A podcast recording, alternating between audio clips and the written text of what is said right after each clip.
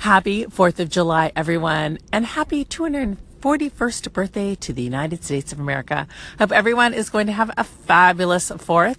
I'm out walking my dog and I'm looking at this field that there's a flat spot among the hills and knowing that tonight there are going to be some people that think it's this wonderful idea to light illegal fireworks in this field where it's nice and dry.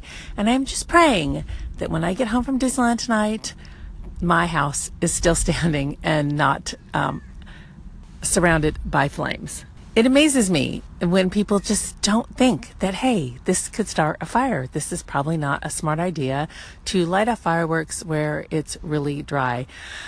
But I guess they've gotten away with it in the past and haven't burned down my house, so they probably think they can get away with it again.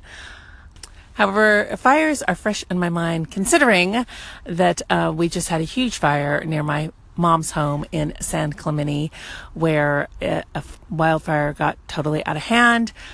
And so the smell of smoke is fresh in my in my brain right now. I'm also wondering how many of you guys live places where it's legal to set up set off fireworks and how many of you live in places that it's illegal to set off fireworks. You know, when I was a kid, it was legal. We were allowed to set off fireworks, and I had so much fun. We used to live in a neighborhood where everyone went out in the street and we all lit off those really cool you know, uh, sparklers and little rockets. And we had those little, what were those little wormy things that you'd light on fire and they pop up and then melt away. Those were super awesome. And I kind of feel bad that my son never got to experience it. Uh, fireworks have been illegal where we've lived ever since he was born.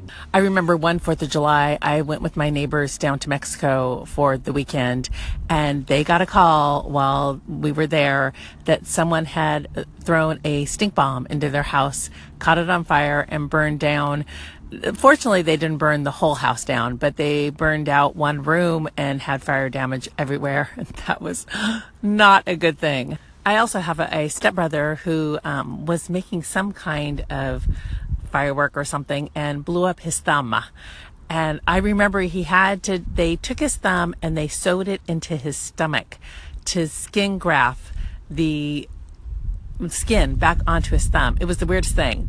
Very strange. So he walked around for a while with his son, his thumb sewn like into his stomach. It was very strange. I don't think they do that anymore. This is this is many years ago. But after they finished grafting his skin onto his thumb that way, his thumb was really soft. It was really cool. For my husband and I, we will be going to Disneyland later this evening. Hopefully, we'll get in. Um, oftentimes, it's really packed on the 4th, so we'll see how very crazy busy it is going to be and how many people will be standing around to watch their fireworks. We've watched their, they're having special 4th of July fireworks this weekend, and we've done it the last couple days. If you want to see them, they will be on my Snapchat. And I love how they project images onto the castle. It's super cool.